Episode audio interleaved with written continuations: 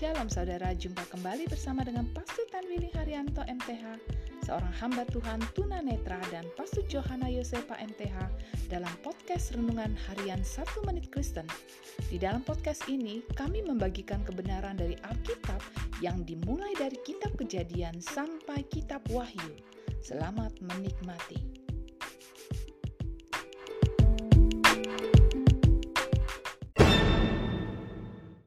Shalom saudara berharga di mata Tuhan, senang dapat jumpa dengan saudara. Hari ini firman Allah mengingatkan kita bahwa Allah telah menebus kita. Musa menyuruh beberapa orang pemuda mempersembahkan korban bakaran dan sapi-sapi jantan sebagai korban pendamaian kepada Tuhan. Allah adalah hakim berdaulat atas semesta alam. Allah juga hakim yang kudus. Dalam perjanjian lama Allah menerima kematian binatang sebagai pengganti dosa. Darah binatang yang dikorbankan menunjukkan bahwa satu kehidupan telah diberikan sebagai pengganti pengampunan. Dalam perjanjian lama ini hanya sebuah ketentuan sementara di mana menunggu kematian dari Yesus Kristus. Saudaraku, Yesus Kristus telah mati di kayu salib sebagai penebus dosa kita, sehingga kita tidak perlu lagi mengorbankan darah binatang sebagai penebus dosa kita.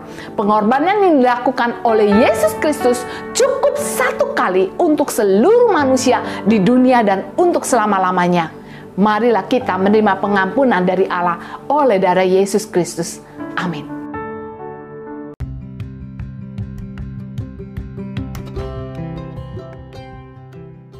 Terima kasih saudara telah mengikuti podcast Renungan Harian 1 Menit Kristen. Doa kami, kiranya kebenaran yang saudara terima akan membuat saudara semakin berakar di dalam Tuhan dan bertumbuh dan berbuah lebat di dalam Tuhan. Tuhan Yesus memberkati.